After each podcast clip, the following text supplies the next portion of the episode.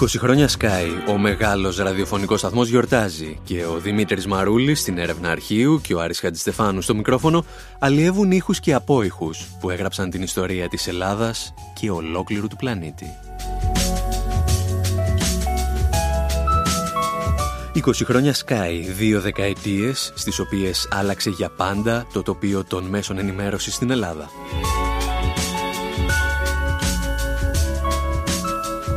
Συζητάμε λοιπόν για τα μίντια και αφήνουμε σήμερα να διασταυρώσουν τα ξύφη τους ο Λάκης Λαζόπουλος και ο Αντώνης Καρκαγιάννης, η Μαρία Ρεζάν και η Μαλβίνα Κάραλη, ο Τζίμις Πανούσης και ο Σεραφείμ Φιντανίδης. Εξετάζουμε τρεις υποθέσεις που σημάδεψαν την ιστορία των ελληνικών μέσων ενημέρωσης. Ιστορίες με διαδηλωτές και πριγκυπόπουλα, ιστορίες με δραπέτες και τηλεπαρουσιαστές, ιστορίες με εκδότες και πολιτικούς.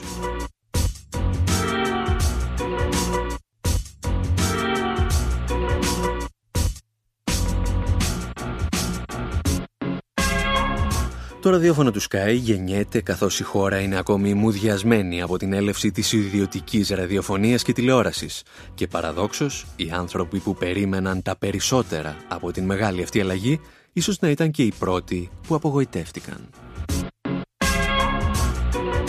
1991 και ο Θάνος Μικρούτσικος κάνει ένα πρώτο μεγάλο απολογισμό της λεγόμενης ελεύθερης ραδιοφωνίας. Ακούω ραδιόφωνο όχι βέβαια μανιακά διότι δεν έχω χρόνο πολύ. Ακούω όμως ραδιόφωνο και έχω και την άποψή μου και για τη λεγόμενη ελεύθερη ραδιοφωνία. Έφερε κάποια καινούργια πράγματα που είναι ένας τρόπος ε, επαφής με το κοινό πολύ πιο άμεσος και ζεστός από ότι οι παλιότερες στημένες εκπομπές ε, της ε, κρατικής ραδιοφωνίας. Όμως έφερε και ένα λαϊκισμό περισσότερο στις περισσότερες περιπτώσεις. Και στις ειδήσεις ο κάθε σταθμός έχει δεν είναι ελεύθερος. Η έννοια της ελεύθερης ραδιοφωνίας δεν ισχύει με τίποτα εκτός αν θεωρήσουμε ότι με τα πολλά ραδιόφωνα συνολικά έχουμε πλουραλιστική αντιμετώπιση αλλά για ένα σταθμό μπορούμε να ξέρουμε και να σας πω αμέσως τα ωριά του.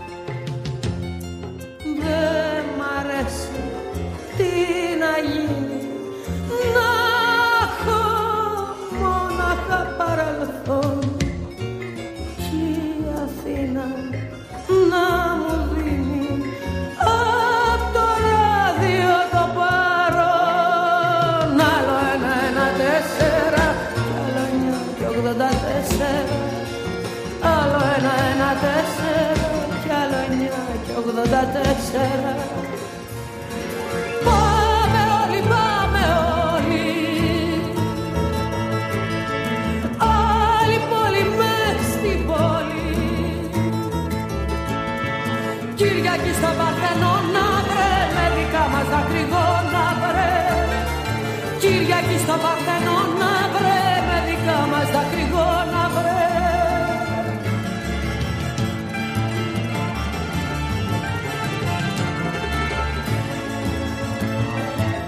Και αν η ελεύθερη ραδιοφωνία δεν ικανοποιεί εκείνα τα χρόνια τους ανθρώπους που πρώτοι ζήτησαν περισσότερη πολυφωνία, τα πράγματα είναι μάλλον ελαφρώς χειρότερα για την τηλεόραση.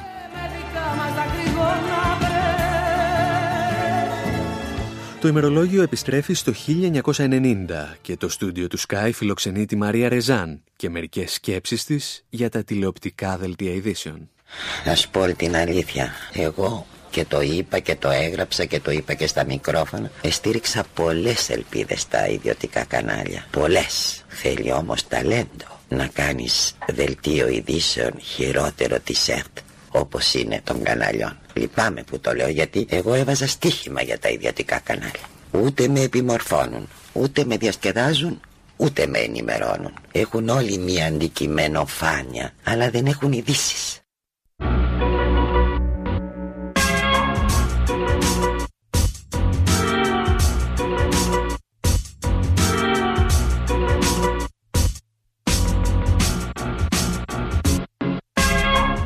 Κριτική προς τα μέσα ενημέρωσης προχωρά ένα βήμα περισσότερο το 1993 με καλεσμένο του Sky και του Γιάννη Τριάντη τον συγγραφέα Ρένο Αποστολίδη. Αποφεύγοντας τους αφορισμούς που θέλουν τα μέσα ενημέρωσης δημιουργούς μιας κοινωνικής παθογένειας, ο Ρένος Αποστολίδης παίρνει το μονοπάτι με αντίθετη κατεύθυνση. Γι' αυτόν τα μέσα ενημέρωσης θα μπορούσαν να αναφωνήσουν «Παιδί σου είμαι κοινωνία και σου μοιάζω». Δυστυχώς στον καιρό μας που κατακαλύπτεται η ουσία από τόσο πασάλιμα και τέτοια βιτρίνα και τέτοια στήλβωση ας πούμε από τους παλιούς εκείνους λούστρους ε. η ουσία ακούγεται άγρια. Δεν τη λέει κανείς. Ή σκέφτονται άμα ακούσουν μια κουβέντα που προϋποθέτει βέβαια κάποια τόλμη. Λένε τρελός είναι ο άνθρωπος και τα λέει. Χαλάει τις καλές του σχέσεις πως θα πάει μπροστά ή πως θα πάει μπροστά το φίλο που τα δημοσιεύει ή πως θα πάει μπροστά ο σταθμός διότι προπαντός είναι οι δημοσιώτης και οι καλές σχέσεις. Σαπουνιστάδες τους λέω εγώ τους ανθρώπους των δημοσίων σχέσεων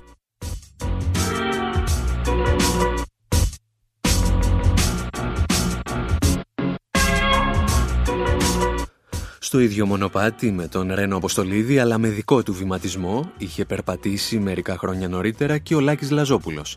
Καλεσμένος στα κακά παιδιά του Sky το 1991 επιχειρούσε να συνδέσει το νέο πρόσωπο των μέσων ενημέρωσης με δυνάμεις που βρίσκονται πάνω και πέρα από αυτά. Αισιοδοξείτε για το μέλλον αυτού του τόπου. Τι; Είστε αισιόδοξος για το μέλλον αυτού του τόπου.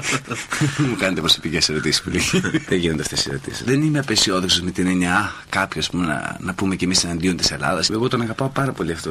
Αγαπάω το μέρο που ζω. Δεν μπορώ να ζήσω κάπου αλλού. Αλλά δεν ζω και εδώ. Είμαστε καλεσμένοι, φυλακισμένοι. Ο κάθε πολιτικός, επειδή ακριβώς ξεκινάει από ένα ψέμα, παραδίδει ένα κομμάτι πάζλα από τον εαυτό του και τα υπόλοιπα πρέπει να τα συνθέσουν οι Έλληνες για να βρουν την τελική εικόνα. Τα καθεστώτα στηρίζονται ακριβώς στο γεγονός ότι κάποιους ανθρώπους τους κάνουν φυτά μέσα από τα μέσα μαζικής ενημέρωσης. Όταν βλέπεις ότι ένας κόσμος, ό,τι έχει μάθει και ό,τι δεν έχει μάθει, είναι αυτά τα πράγματα τα οποία θέλει η κάθε κυβέρνηση να ξέρει. Με έχουνε φυτέψει δημοσιογράφοι Χάλαγα τη μόστρα έπεφτα από το ράφι Με έχουνε φλωμώσει ζήσαν οι οκτώνα για να μην μιλάω, να μην έχω στόμα. Όπα, όπα είπα λέω, όπα. Τραγουδάω και κλαίω, όπα. Όπα είπα λέω, όπα. Τραγουδάω και κλαίω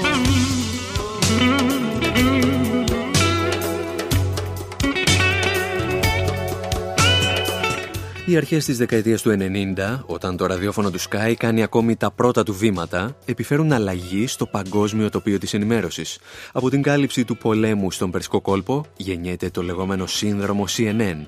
Η είδηση, θα πει τότε ο διευθυντής του CNN, δεν είναι αυτό που έγινε, αλλά αυτό που γίνεται. Από την έρημο του Περσικού κόλπου όμως, η ελληνική δημοσιογραφία προσγειώνεται στην έρημο του πραγματικού, για την οποία μιλούσε ο φιλόσοφος Ζαν Μποντριγκιάρ. Η κυριαρχία της εικόνας και της συνεχούς ροής πληροφοριών ανατρέπει τις ισορροπίες και στα παραδοσιακά μέσα. Και εν μέσω αυτής της ανατροπής, τα ελληνικά μίντια καλούνται να καλύψουν και τη δίκη κοσκοτά. Τα κακά παιδιά, ο Θανάσης Λάλας και ο Λάμπης Ταγματάρχης, συναισθανόμενα το ιστορικό βάρος, προσφέρουν τις υπηρεσίες τους στη θεά της εικόνας. Επικοινωνούν με έναν ειδικό, τον μακιγιέρ της Αλίκης Βουγιουκλάκη. Παρακαλώ. Ναι, γεια σας, τον κύριο Γαλάνη θα ήθελα. Ο ίδιος; Σας παίρνω από ε, το γραφείο παραγωγής του κυρίου Δημητρίου. Συνεργαζόμαστε με το CNN και γενικότερα με ξένα κανάλια. Ναι. Και επειδή από Δευτέρα θα καλύπτουμε για το CNN αλλά και για την ε, ΡΑΗ ε, την ε, δίκη που θα απολογείται ο κ. Κοσκοτάς Ναι. θα ήθελα αν έχετε χρόνο και αν ενδιαφέρεστε να μας καλύπτετε κάποια προβλήματα που έχουμε μακιγιάζ. Είμαι επισχολημένος δυστυχώς. Το δουλεύω με τη Βουγιουκλάκη. Α, δεν μπορείτε, εμείς ουσιαστικά σας χρειαζόμαστε 8 παρατέταρτο με 8 και 4, δηλαδή την ώρα που βγαίνει ο κύριος Κοσκοτάς. Το βράδυ. Όχι το πρωί, Α, το πριν, όχι. ναι. Είναι το πρωί, Τι δηλαδή... ακριβώς προβλητή έχετε... Τίποτα, θα υπάρχει ένα μικρό μακιγιάζ γιατί θα, γίνουν κοντινά, θα γίνονται κοντινά στον ε, κύριο Κοσκοτά Α, και θα θέλαμε πριν ακριβώς Α, μπει στην πριν αίθουσα βγει του να είναι δικαστηρίου. έτοιμος. Ακριβώς, να είναι λιγάκι, δηλαδή να είναι προετοιμασμένος. Έτσι, ε, ξέρετε, δεν μπορούμε να πλησιάσουμε και πάρα πολύ. αλλά αυτή η ώρα βρίσκομαι στο, στο δρόμο. Κάναμε ένα σύριαλ, την εύθυμη χείρα. Α, κάνετε την εύθυμη χείρα. Ναι, ναι, με την και κυρία Βουλγουλάκη. είμαι καθοδόν, ας πούμε, που ετοιμάζομαι που πάω για το, το γύρισμα. Πάντως δεν υπάρχει καθυστέρηση. Θα, πάντα θα είναι εκεί 8 παρατέταρτο για λόγους ασφαλείας μέχρι 8 και Καλά, 4. καλά. σα ίσα ένα μακιγιάζ, ξέρετε, ουσιαστικά θα είναι ένα πάρα πολύ απαλό μακιγιάζ. Δεν θα έχει κάτι, κάτι το ιδιαίτερο. Δηλαδή εκεί θα γίνει. Ε, θα είναι εκεί ο κύριος Κοκοτάς. Ναι, ναι, θα είναι οπωσδήποτε.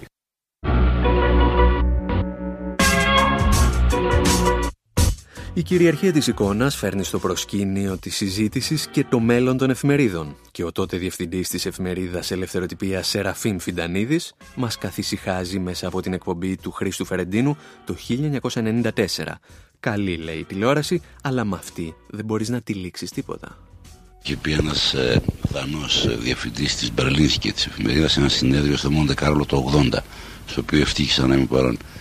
Αφού είπε ότι είπε, λέει ρε παιδιά, μην τα, λέμε, μην τα παραλέμε στο κάτω-κάτω της γραφής, λέει δεν μπορείς να τυλίξει ένα κιλό ψάρια με μια τηλεόραση. Μάλιστα. Αλλά δεν είναι έτσι. Κοιτάξτε τώρα, ε, είναι πολύ μεγάλη κουβέντα αυτή και δεν εξαντλείται. Το θέμα δεν είναι ποιος θα ξεπεράσει ποιον.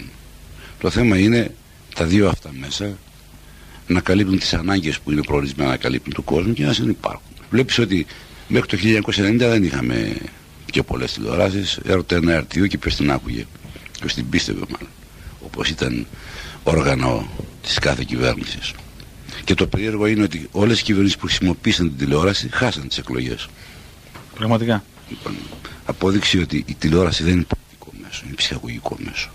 Αλλά είναι ένα μέσο το οποίο στερεί ώρες ανάγνωσης από τον πολίτη. Αυτή είναι η διαφορά και μόνο. Εσάς θα σας ενδιαφέρει να ασχοληθείτε με την τηλεόραση; Δεν το έχω σκεφτεί και πολύ γιατί εγώ μια ζωή της εφημερίδας είμαι. Για τώρα έτσι που σας το λέω, τι, πώς το βλέπετε; Α πω, αν ήμουν, αν ήμουν νέος, θα είχα την πρόκληση αυτή γιατί mm. καινούριο πράγμα είναι η Mm. τηλεόραση. Αλλά, εν πάση περιπτώσει, δεν είμαι τώρα 20 χρόνων και δεν μου περνάει από το μυαλό.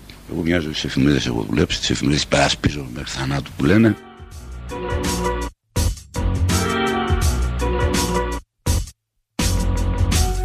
Η κριτική προς τα μέσα ενημέρωσης μετατρέπεται συχνά σε ενδοσκόπηση του κλάδου της δημοσιογραφίας από ανθρώπους όπως η Μαλβίνα Κάραλη. Ιούνιος του 1990 με καλεσμένο στο στούντιο το Θανάση Μάνθο συζητούν περί συνδικαλιστικής εκπροσώπησης των δημοσιογράφων και ανοίγουν το μεγάλο κεφάλαιο ΕΣΥΕΑ.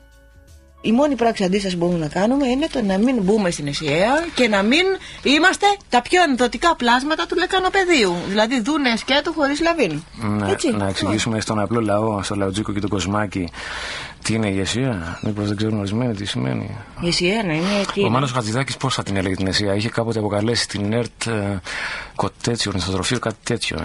Η ηγεσία. Είναι με το μέρος του λαού. Μιλάνε για τις αυξήσεις του νερού. Τους πειράζει η αύξηση του νερού. Τ- Τόσα λεφτά δίνουν κάθε βράδυ εκεί στα μαγιάρ που πάνε και ανακούνε βιολιά και ουγγαρέζικε φοράδε να τραγουδάνε από εδώ και από εκεί. Αυτό τους μάρανε. Τώρα, ας πούμε, αν αυκρύβει το ταξί. Μα είναι πράγματα αυτά λογικά.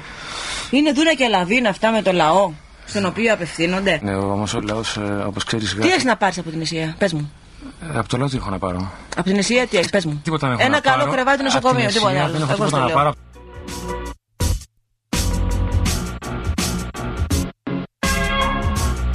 Και αν η Μαλβίνα Κάραλη ανησυχούσε για την ΕΣΥΑ, ο Τζίμις Πανούσης, πάντα από τα μικρόφωνα του Sky, ανησυχούσε για το κενό δημοκρατίας στα μέσα ενημέρωσης και το έκανε πάντα με το γνωστό τάκτ ενός τάβρου ενιαλοπολείο που τον διακρίνει.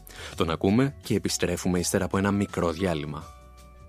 Το πουλί της Χούντας, ο Φίνικας Φλαμπέ, έχει αντικαταστήσει ακροατή μου το λογότυπο όλων των καναλιών στην πάνω αριστερά γωνία της οθόνης. Τη Δευτέρα η Ρούλα Κορομιλά, από ό,τι μαθαίνω, έχει καλεσμένο τον Πατακό, η Μενεγάκη, τον τραγουδιστή που έπαιζε στα γενέθλια της Δέσπινα Παπαδοπούλου στην Εράιδα, ενώ το επαπειλούμενο comeback των αδερφών Κατσάμπα πρέπει να ανησυχήσει όλους τους δημοκράτες της επικράτειας. Πατρίς θρησκεία τηλεόραση, 30 χρόνια μεταπολίτευση και δεν έχουν χωνέψει την πτώση της Χούντας. Δεν χωνεύεται αυτό. Ο Τέρας Κουίκ, θυμάμαι, έβγαινε στην αέμνηστη ΕΝΕΔ και κατακεράβρωνε τους κομμουνιστάς δολοφόνους που βάνανε βόμβες ενώ ο ελληνικός λαός σε ποσοστό 99% είχε πει ναι στο δημοψήφισμα του Παπαδόπουλου. Του Παπαδόπουλου. Στοιχειωμένες οι ίδιες χουντόφατσες ξαναβγαίνουν στα παράθυρα για να προστατεύσουν τη δημοκρατία αντι- αντιπροσώπου, τη δημοπρασία πολιτικών ιδεών, μεταλλαγμένων σε προϊόντα που διαφημίζονται μαζί με γιαούρτια και απορριπαντικά.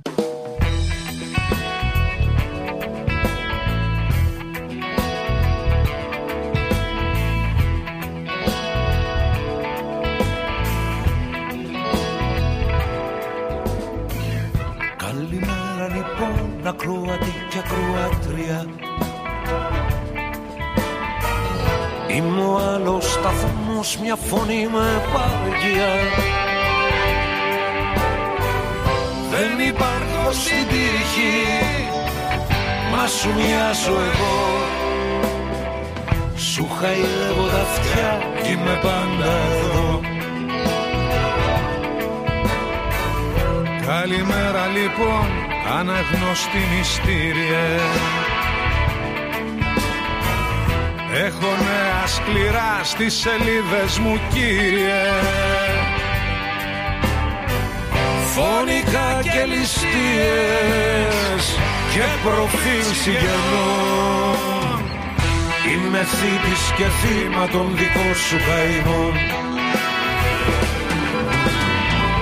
Καλημέρα ξανά με κραυγές και από κόμματα κι άμα είσαι καλός θα σου δείξω και πτώματα Να έχεις γνώμη για όλα Θα ρωτάμε εμείς. Ετοιμάζουμε κάλοξ στον αέρα θα βγεις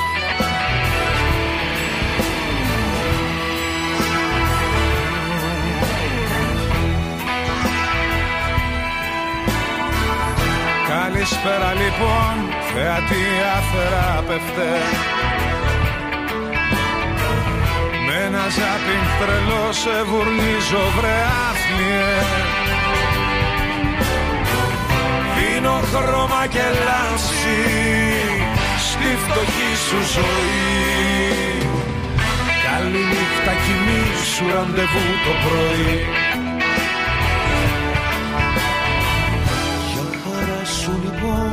Ελληνάκι μου αδιάφορο. Με ένα φάλτσο ρεφρέν θα ξυπνήσεις και αύριο. Με έναν έρωτα άδειο με πηξίδα στραβή. Σε παγίδα στημένη στη γνωστή συνταγή.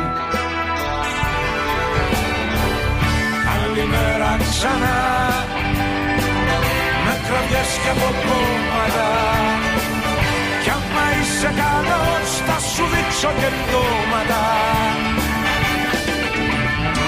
Να έχεις γνώμη για όλα Θα ρωτάμε εμείς. Ετοιμάζουμε κάλοξ στον αέρα θα βγεις. Καλημέρα ξανά Με κραυγές και απόματα Κι άμα είσαι καλός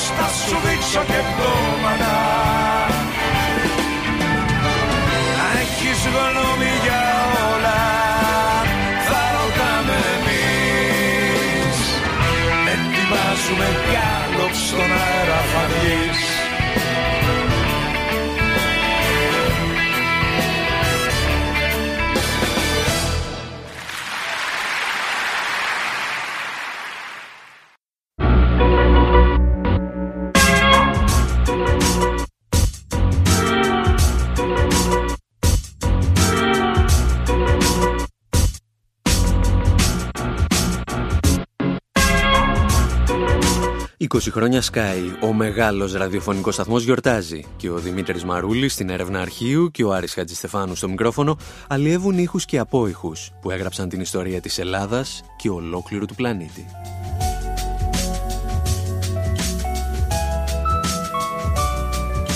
Σήμερα αναζητούμε την 20χρονη ιστορία των ελληνικών μέσων ενημέρωσης και κυρίως την κριτική που ασκήθηκε σε αυτά μέσα πάντα από τα μικρόφωνα του Sky.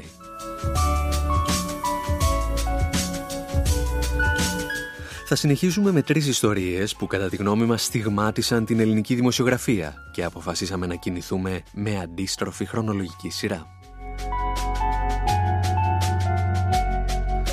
Ιστορία πρώτη. Σάββατο 15 Φεβρουαρίου 2003. Οι Ηνωμένες Πολιτείες και η Βρετανία προετοιμάζονται για την εισβολή στο Ιράκ. Ο πλανήτης απαντά με τις μεγαλύτερες συντονισμένες διαδηλώσεις στην ιστορία της ανθρωπότητας. Ένα μοναδικό γεγονός που θα απασχολεί τους ιστορικούς του μέλλοντος. Και αυτή είναι η είδηση όπως θα έπρεπε να έχει ακουστεί στην Ελλάδα, εδώ από το μεσημεριανό μαγκαζίνο με τη Λία Παρασκευά. Μεγαλειώδη η αντιπολεμική διαδήλωση που βρίσκεται σε εξέλιξη στο κέντρο της Αθήνας. Κλειστοί οι δρόμοι που καταλήγουν στο Σύνταγμα, θα ακολουθήσει πορεία προς την Αμερικανική πρεσβεία. Δεν θα γονατίσουμε μπροστά στον κύριο Μπούς, θα αντισταθούμε, τόνισε στην ομιλία του ο Μίκης Θεοδωράκης. Η ιστορία μας επιβάλλει την αντίσταση, είπε ο Μανώλης Γλέζος. Εναντίον των ευρωπαϊκών κυβερνήσεων που συμφωνούν στην επέμβαση, στράφηκε ο Χρήστος Πολυζογόπουλο. Σε εξέλιξη και πορεία στη Θεσσαλονίκη, φιλιρινικές διαδηλώσεις και σε άλλες μεγάλες πόλεις της χώρας. Εκατομμύρια διαδηλωτές σε όλο τον κόσμο. Μεγάλη αντιπολεμική συγκέντρωση πραγματοποιήθηκε στο κέντρο της Βαγδάτης αλλά και στο Τόκιο, στην Μπαγκόγκ, στη Σεούλ και στην Τζακάρτα. Κατά τα λοιπά, στην Αθήνα σήμερα ο Τέο Βασιλιάς Κωνσταντίνος μαζί με την οικογένειά του προκειμένου να παραστεί στο μνημόσυνο της μητέρας του στο Τατόι.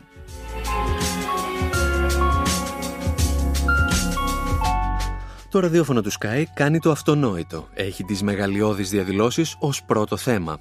Τα τηλεοπτικά δελτία ειδήσεων όμως έχουν διαφορετική γνώμη. Για αυτά υπάρχει μόνο η είδηση της άφηξης του έκπτωτου μονάρχη. Το απάνθισμα της ντροπής είχε αναλάβει να συλλέξει τότε ο Θήμιος Καλαμούκης. Μάλιστα. Πλήρωσε ο ίδιος λοιπόν, έβγαλε λεπτά από την τσέπη του και πλήρωσε έτσι. Ο βασιλιάς βεβαίως τα έκανε αυτά. Η βασίλισσα είχε κάτι άλλο. Επισοδιακή ήταν η πρωινή βόλτα της Θεός Βασιλικής οικογένειας στην Αθήνα. Η Άννα Μαρία σκόνταψε βγαίνοντας από το ξενοδοχείο, ενώ το λεωφορείο που μετέφερε τους γαλαζοαίματους κόλλησε στους στενούς δρόμους του ψυχικού και του κολονακίου. Το ρεσιτάλ έγινε στα μενού. Τι ακριβώς έφαγαν το μεσημέρι της πρώτης μέρας, το βράδυ της δεύτερης και το πρωινό. Εκεί όντως έδωσαν τα ρέστα τους και ενημερώθηκε πλήρως ο ελληνικός λαός. Ξαναλέμε λίγες ώρες μετά που σχεδόν κάθε ελληνική, κάθε αθηναϊκή οικογένεια είχε ένα μέλος της στην πορεία και στη συγκέντρωση που έγινε στο Σύνταγμα. Το μενού που περιελάμβανε αστακοσαλάτα, φιλετάκια και μους σοκολάτα συνόδευσε μια ευχάριστη βραδιά για τους στενούς φίλους της τέος βασιλικής οικογένειας. Κι άλλο, κι άλλο μενού. Και όπως μας ενημέρωσε και η συνάδελφος η Μαρία Γαστεράτου που βρίσκεται από πολύ νωρίς ε, εδώ στο ξενοδοχείο Πεντελικό ναι. το δείπνο θα αποτελείται από αστακοσαλάτα το πρώτο πιάτο ενώ το δεύτερο πιάτο θα αποτελείται από φιλετάκια γαλλικά με σως ε, κόκκινου κρασιού και πατάτες ε, μπράτ. Το καλύτερο απ' όλα ήταν στο χθεσινό Alter που ο Άκης Παυλόπουλος είχε και τον Τάσο Πουντούρη και ξεφύλισαν ένα άλμπουμ με φωτογραφίες στο δελτίο και βλέπαμε φωτογραφίες και περάσαμε πάρα πολύ όμορφα πρέπει να σας πούμε. Εδώ ξανά. Εδώ ξανά, είναι, ε, είναι, είναι μια φωτογραφία ναι. που δίνει ένα κύπελο μάλλον σε εμένα.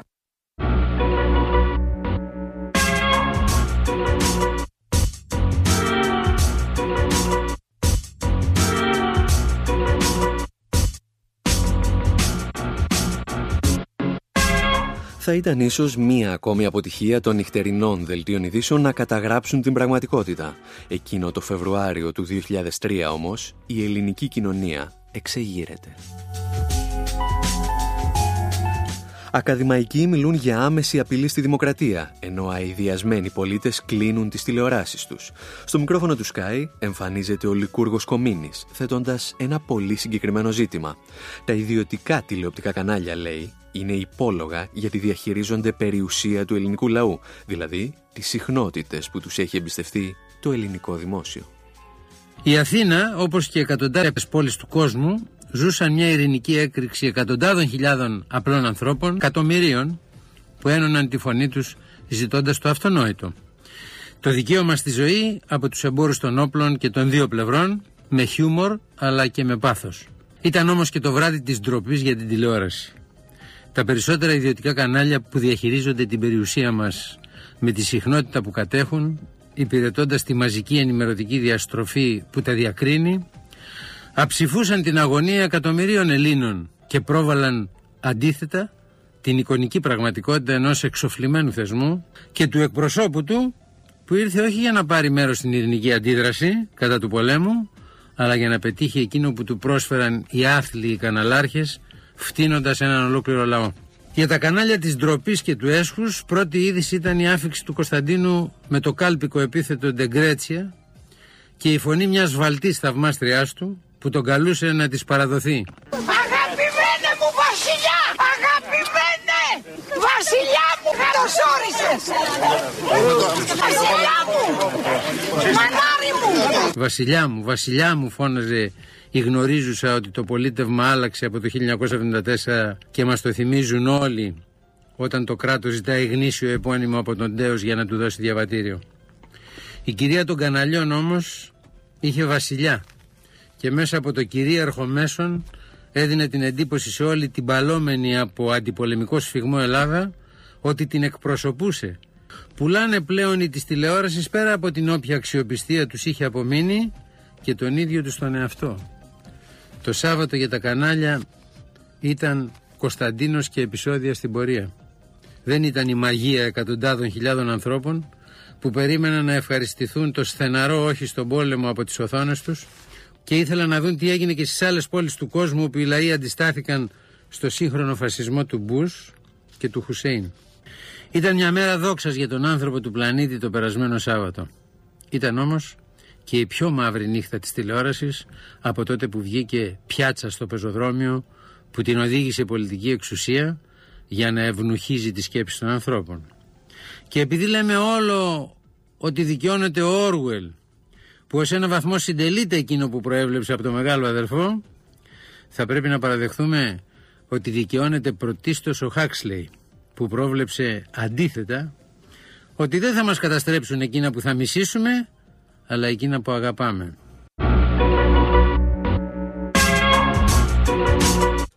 Ο Λικούργος Κομίνης ασκεί κριτική από το ραδιόφωνο για την τηλεόραση. Τα μικρόφωνα του Sky όμως δίνουν το λόγο και σε βετεράνους δημοσιογράφους των εφημερίδων. Ο Αντώνης Καρκαγιάννης, καλεσμένος του Κώστα Σπυρόπουλου, εξαπολύει το δικό του κατηγορό. Εκείνο που μου έκανε κατάπληξη είναι η ανακοίνωση που δημοσιεύτηκε χθες του κ. Χατζη Νικολάου. Όπου μας λέει ότι επελέγει αυτό το θέμα και παρουσιάστηκε όπως παρουσιάστηκε με δημοσιογραφικά κριτήρια. Θα σας πω μονάχα τούτο, ότι και στον τύπο όλοι οι διευθυντές και όλοι οι αρχισυντάκτες ε, ήξεραν ή καμώνονται ότι ξέρουν τι θέλει το κοινό. Το αποτέλεσμα, η σημερινή κυκλοφορία των εφημερίδων να είναι η μισή από ό,τι ήταν πριν από 10 χρόνια. Το ίδιο συμβαίνει στην τηλεόραση, κύριε Κακαγιάννη. Πιστεύω ότι το ίδιο συμβαίνει και στην τηλεόραση.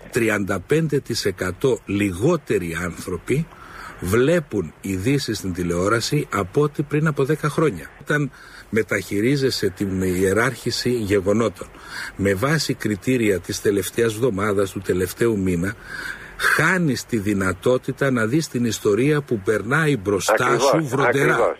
Αυτό δεν περιορίζεται μόνο στο δελτίο ειδήσεων στο λεγόμενο δελτίο ειδήσεων, γιατί δεν είναι δελτίο ειδήσεων, είναι οτιδήποτε άλλο.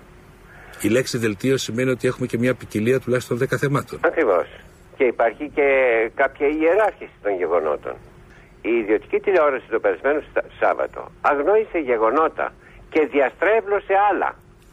Δια... Παραπληροφόρησε δηλαδή το κοινό. Νομίζω ότι η τηλεόραση ακολουθεί την διαστρεβλωτική τακτική. Ε, ενσυνείδητο την, την ακολουθεί κατακαιρματίζει την πραγματικότητα, έχει τη δυνατότητα αυτή, εξορισμού την έχει γιατί ε, βασίζεται στην εικόνα και μετά παρουσιάζει ως πραγματικότητα αυτό που έχει επιλέξει. Τα παραμύθια δεν είναι αλήθεια, αλλά τουλάχιστον δεν είναι ψέματα. Δεν είναι ψέματα, όπως αυτά που αραδιάζεις κύριε Μεγαμάνη. Αυτοί μασάνε τα διαμάντια και φτύνουνε για κύριε Μέγαμαν Αυτό είναι τρέλα.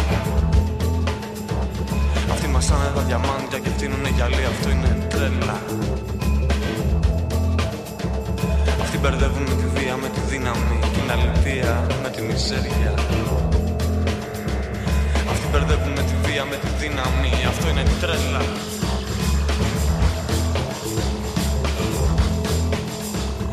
παραμύθια δεν είναι αλήθεια Αλλά τουλάχιστον δεν είναι ψέματα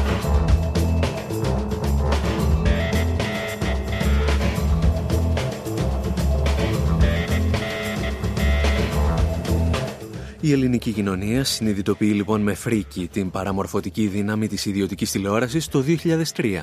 Η τηλεόραση όμως είχε δείξει τη δύναμη αλλά και την διείσδυσή της στην κοινωνία από το 1998.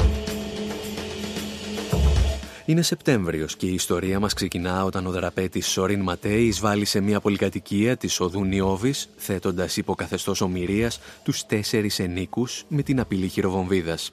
Μια είδηση την οποία το ραδιόφωνο του Sky συνόψιζε μερικούς μήνες μετά ως εξής. Οι αστυνομικοί τον εντοπίζουν και πάλι κάπου εκεί στη Νιώβη και Αχαρνών. Με την ίδια μέθοδο, ο Ματέη κρατά μια ολόκληρη οικογένεια υπό ομοιρία και απειλεί ότι θα γίνει μακελιό αν δεν τον αφήσουν και πάλι να φύγει. Αυτή τη φορά όμως δεν τον αφήνουν. Κάποιοι είπαν ότι ήταν θέμα τιμής. Όλη η Ελλάδα παρακολουθεί με κομμένη την ανάσα εκείνο το βράδυ το μακελιό της οδού Νιώβη. Η τραγική κατάληξη ήταν να χάσει τη ζωή της μια 25χρονη κοπέλα και ο ίδιος ο κακοποιός. Για κάποιους όμως η ιστορία αυτή συνεχίστηκε για αρκετό καιρό μετά. Η υπόθεση του Σορίν Ματέη έφερε ουσιαστικά έναν ανασχηματισμό στην κυβέρνηση και αλλαγή ηγετικών προσώπων ανθρώπων της ελληνικής αστυνομίας.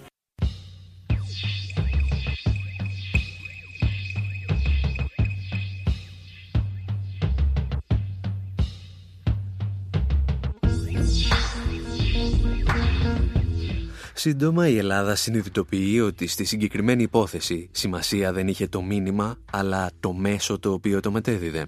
Ο Σορίν Ματέη ζητά να βγει ζωντανά στην τηλεόραση του Sky και στον Νίκο Ευαγγελάτο.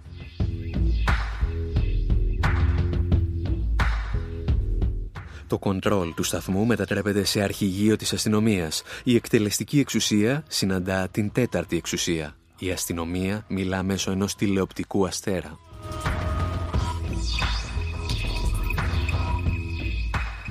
Η υπόθεση η οποία θα συγκλονίσει το παγκόσμιο χωριό των μίντια θα γίνει ντοκιμαντέρ από το βρετανικό Channel 4, εδώ με αποσπάσματα του τότε διευθυντή Σταμάτη Μαλέλη. Μια λάθος κίνηση και μια λάμψη θα δείτε, τίποτα άλλο. Και κανένα κουτάλι θα φέρετε να μας μαζεύετε. Μερικές φορές εκνευριζόταν από κάτι και ούρλιαζε φωνάζοντας θα τους τεινάξω στον αέρα, θα τους τεινάξω στον αέρα. Εκείνη τη στιγμή φοβόμουν λίγο. Αλλά ρωτούσα συνέχεια την αστυνομία να σταματήσουμε τη μετάδοση. Στο κοντρόλο, ο υπαρχηγός της αστυνομίας Γεώργιος Πλάκας είχε αναλάβει τον χειρισμό της τηλεοπτικής μετάδοσης. Με μια του εντολή θα μπορούσε ανα πάσα στιγμή να κοπεί η τηλεφωνική σύνδεση. Όμως ο Πλάκας είχε παρατηρήσει κάτι. Ο Σορίν Ματέι ήταν πολύ ήρεμος όταν μιλούσε με τον Νίκο Ευαγγελάτο. Μου είπε όχι, πρέπει η μετάδοση να συνεχιστεί. Φοβόταν κι αυτός ότι, αν, ότι η μόνη περίπτωση να πιάσουν τον Σορίν Ματέι ήταν να είναι στον αέρα. Έτσι είπα στον Ευαγγελάτο να συνεχίσει. Θα ήθελα να το σκεφτείς καλά πάντως αυτό ότι κρατάς εκεί δύο νέους που αν θα τους κοιτάξεις θα σου έρθει στο μυαλό δεν χρωστάνε τίποτα. Με τι να κάνουμε τώρα, κάνε υπομονή, θα φύγουμε όλοι ζωντανοί άμα θέλουν. Και δεν θέλουν να μαζευτούν εδώ με νεκροφόρες και αίματα και διάφορα κόλπα. Κανείς δεν θέλει και δεν πρέπει να γίνει αυτό. Ε, αυτό λέω. Ήταν πολύ καλός ο Ευαγγελάτος. Αυτό το, μου το έλεγαν και οι αστυνομικοί που ήταν δίπλα μου. Ότι τόσο καλές ερωτήσεις και με τόσο καλό τρόπο που να κρατάει ήρεμο τον κακοποιό θα μπορούσαν να κάνουν ούτε οι αστυνομικοί.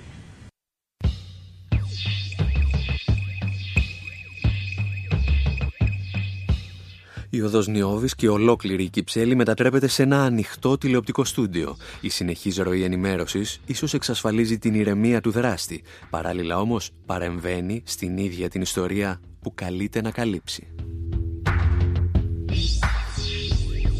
Η ζωντανή τηλεοπτική κάλυψη μετατρέπει την υπόθεση σε παίγνιο μηδενικού αθρίσματος για την αστυνομία. Ένα παιχνίδι δηλαδή, όπου μπορούν να υπάρχουν μόνο νικητές και ιτημένοι. Η επιχείρηση οδηγείται σε πανολεθρία. Ο Σορίν Ματέη συλλαμβάνεται και ύστερα από λίγα 24 ώρα βρίσκεται νεκρός στις φυλακές Κορυδαλού, κάτω από αδιευκρίνιστες συνθήκες. Πάνω από την τηλεοπτική σωρό μιας αθώας γυναίκας και ενός δραπέτη, αρκετοί αναρωτιούνται εάν η έκβαση της υπόθεσης θα ήταν διαφορετική χωρίς την τηλεοπτική κάλυψη. Ένα ερώτημα που τέθηκε από το Channel 4 και στους τηλεοπτικούς πρωταγωνιστές της ιστορίας μας. Στα χρόνια που ακολούθησαν από το γεγονός της οδού Νιώδης, η ελληνική αστυνομία εκπαιδεύτηκε πάνω στη διαπραγμάτευση με ομήρους και ψηφίστηκαν νέοι νόμοι για τον περιορισμό της ζωντανής μετάδοσης σε υποθέσεις ομοιρίας. Σήμερα ο Νίκος Ευαγγελάτος και ο Σταμάτης Μαλέλης εργάζονται σε διαφορετικούς τηλεοπτικούς σταθμούς. Κανείς από τους πολίτες ούτε από τις αρχές δεν τους κατηγόρησε για τις πράξεις τους το βράδυ της 23ης Σεπτεμβρίου του 1998. Κερδίσαμε τηλεθεατές που μείναν μαζί μας. Δηλαδή πρέπει να μπει και το 80% των κατόχων τηλεόρασης στην Ελλάδα πρέπει να μπήκαν στο Sky εκείνη τη μέρα και να παρακολουθούσαν από λίγο ή περισσότερο. Ήταν μια από τις μεγαλύτερε τηλεθεάσει που έχουν σημειωθεί ποτέ στην Ελλάδα. Αυτό που ήταν ότι κάναμε τη δουλειά μας, αλλά βεβαίως ε, δουλεύουμε, δουλεύαμε σε ένα εμπορικό κανάλι που είχε ανάγκη τη τηλεθέαση. Έπρεπε να κάνουμε μεγάλη τηλεθέαση. Μία διαδήλωση δέκα μικρόφωνα και τα μεγάφωνα στη διαπασόν Χίλιαδες δίπονα με μαγνητόφωνα και έχουν λουστεί με την ίδια λοσιόν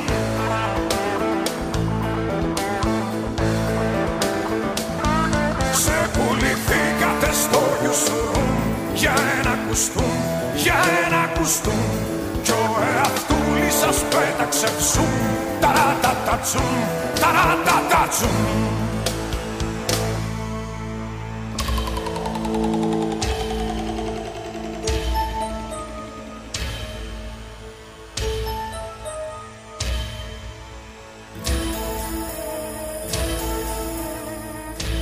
εποχή μου θυμίζεις στον Κέσσαρα κι οι μελοθάνατοι σε χαιρετούν. Κι όσο γερνώ μπουσουλώ με τα τέσσερα τα τροχοφόρα με προσπερνούν.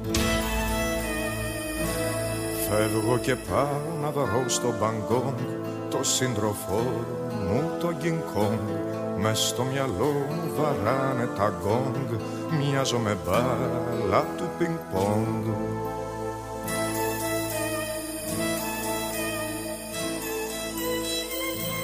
Μας εκτελούν σφαίρες ντουμ-ντουμ Σφαίρες ντουμ-ντουμ, σφαίρες ντουμ-ντουμ Κι εμείς ξεπουλιόμαστε στο Ιουσουρούμ Ταρατατατζουμ Για ένα κουστούμ 20 χρόνια Sky, 20 χρόνια στα οποία η ελληνική κοινωνία προσπαθεί να αντιληφθεί το ρόλο των μέσων μαζικής ενημέρωσης. Και αν η τηλεόραση δείχνει από πολύ νωρίς την ισχύ και το πραγματικό της πρόσωπο, οι εξελίξεις στον τύπο χρειάζονται συχνά μια δεύτερη ανάγνωση. Βρισκόμαστε στο 1994 και στην Ιταλία η τέταρτη εξουσία καταλαμβάνει την ηγεσία της χώρας. Ο Μπάμπης Μεταξάς από την ελληνική υπηρεσία του BBC εξηγούσε, πάντα μέσα από τη συχνότητα του Sky, τι ακριβώς είχε συμβεί. PDS 19,6%, 39 seggi. PSI 2%, nessun seggio. Verdi 2,9%, nessun seggio. La rete 1,8%. Οπαδοί του Σίλβιο Μπερλουσκόνη πανηγυρίζουν για τα πρώτα αποτελέσματα που φέρνουν το κόμμα του Φόρτσα Ιτάλια πρώτων πυλών της εξουσίας. Η συμμαχία των δεξιών κομμάτων, της οποίας ηγείται ο μεγιστάνας του τύπου Σίλβιο Μπερλουσκόνη, είναι ο νικητής των Ιταλικών εκλογών. Παρ' όλα αυτά, δεν είναι βέβαιο ότι θα σταθεί δυνατός ο σχηματισμός νέας κυβέρνησης, της οποίας θα ηγείται το κίνημα του κυρίου Μπερλουσκόνη Φόρτσα Ιτάλια. Η πλειοψηφία της κυβερνήσεως αυτής θα πρέπει να στηριχθεί στην υποστήριξη και της Λίγκα του Βορρά, που ζητά αποκέντρωση και την δημιουργία μιας ομοσπονδιακής Ιταλίας, αλλά και της νεοφασιστικής εθνικής συμμαχίας στο Νότο που είναι απόλυτα αντίθετη σε αυτούς τους στόχους.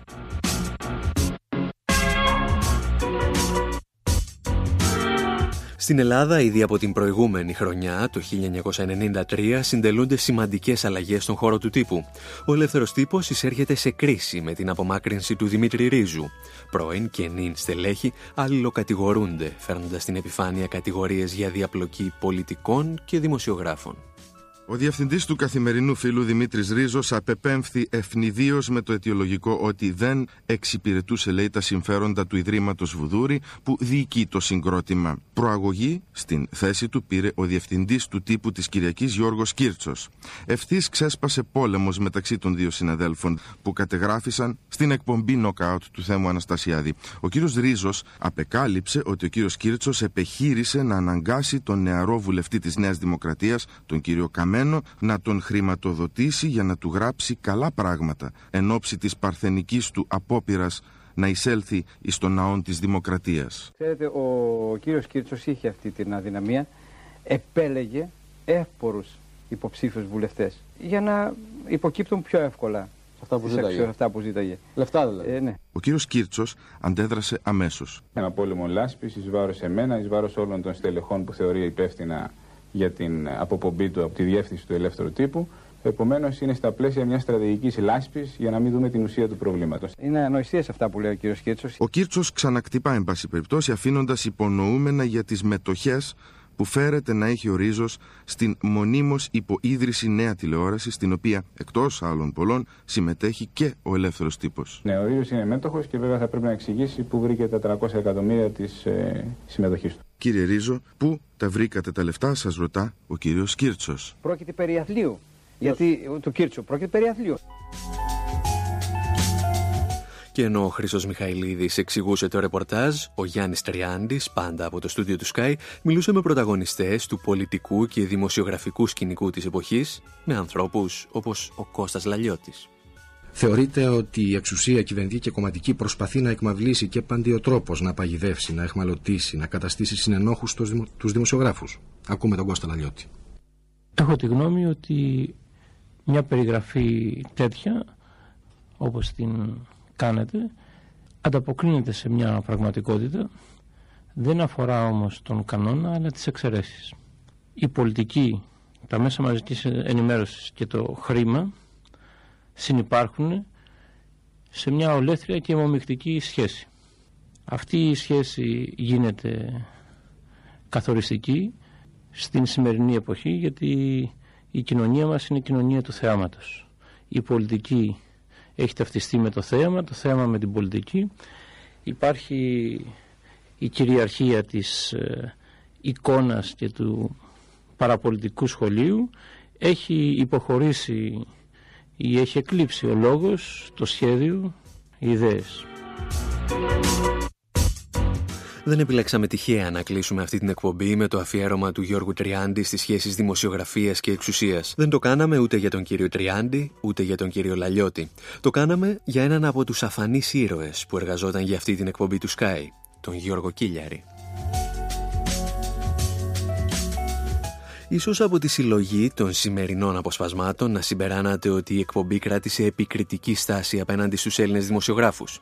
Αν την ξανακούσετε όμως, θα διαπιστώσετε ότι δεν ασχολήθηκε σχεδόν καθόλου με δημοσιογράφους.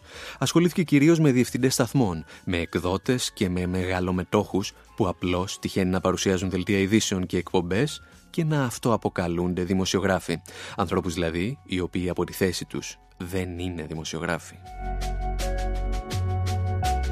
Δημοσιογράφος ήταν ο Γιώργος Κίλιαρης, ένας από τους μεγαλύτερους Έλληνες πολεμικούς ανταποκριτές που σκοτώθηκε στο Αφγανιστάν.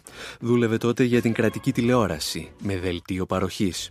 Σύμφωνα με την ΕΡΤ, το είχε επιλέξει, σε αντίθεση δηλαδή με χιλιάδες άλλους δημοσιογράφους που δεν έχουν άλλη εναλλακτική, αλλά συνεχίζουν υπερήφανοι για τη δουλειά τους μέσα στις γαλέρες των μέσων ενημέρωσης. Εμείς σας χαιρετούμε μέχρι την επόμενη εβδομάδα με αυτό εδώ το τραγούδι.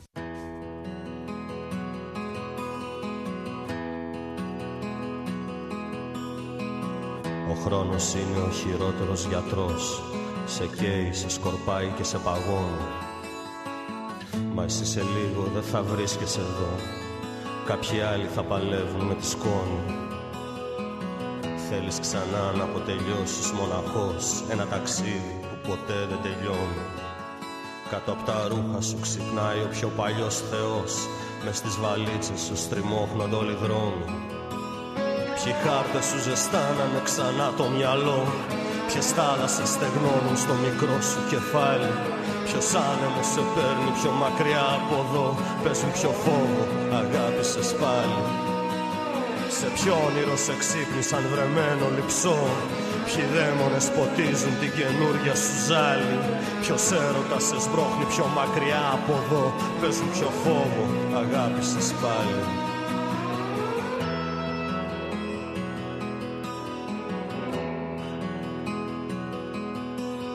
Το όνειρο που σε έφερε μια μέρα ως εδώ Σήμερα καίγεται, σκουριάζει και σε διώχνει μια σε κρατάει στη γη, μια σε ξερνάει στον ουρανό. Το ίδιο όνειρο σε τρώει και σε γλιτώνει. Θέλεις ξανά να αποτελειώσεις μοναχός. Ένα ταξίδι που ποτέ δεν τελειώνει. Κάτω από τα ρούχα σου ξυπνάει ο πιο παλιός θεός. Μες στις βαλίτσες σου στριμώχνονται όλοι οι δρόμοι. Ποια νήματα σε ενώνουν με μια άλλη φιλιά. Ποια κύματα σε διώχνουν από αυτό το λιμάνι Ποια μοίρα σε φωνάζει από την άλλη μεριά Πες μου ποιο φόβο αγάπησες πάλι.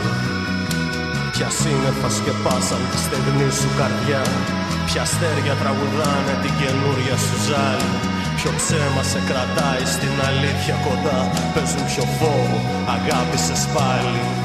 Ποιες λέξεις μέσα σου σαπίζουν και δεν θέλουν να βγουν.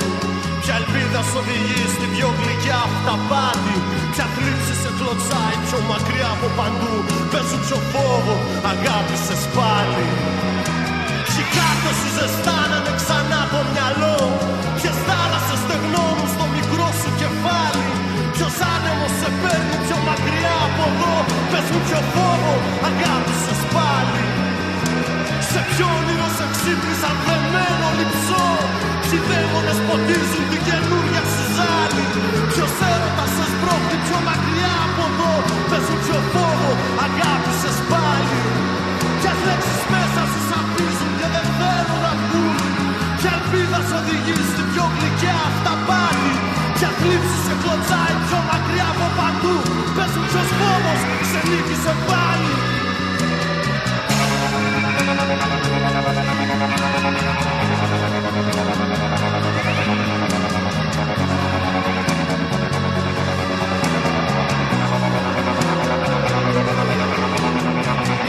Σε ποιο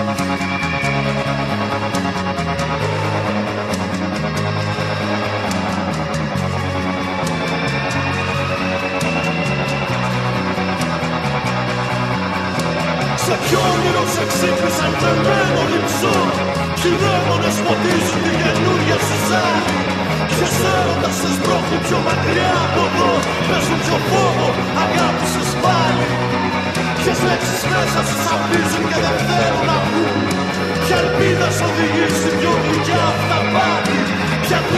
κλωτσάει πιο μακριά από παντού. Πες μου ποιος φόβος σε νίκησε πάλι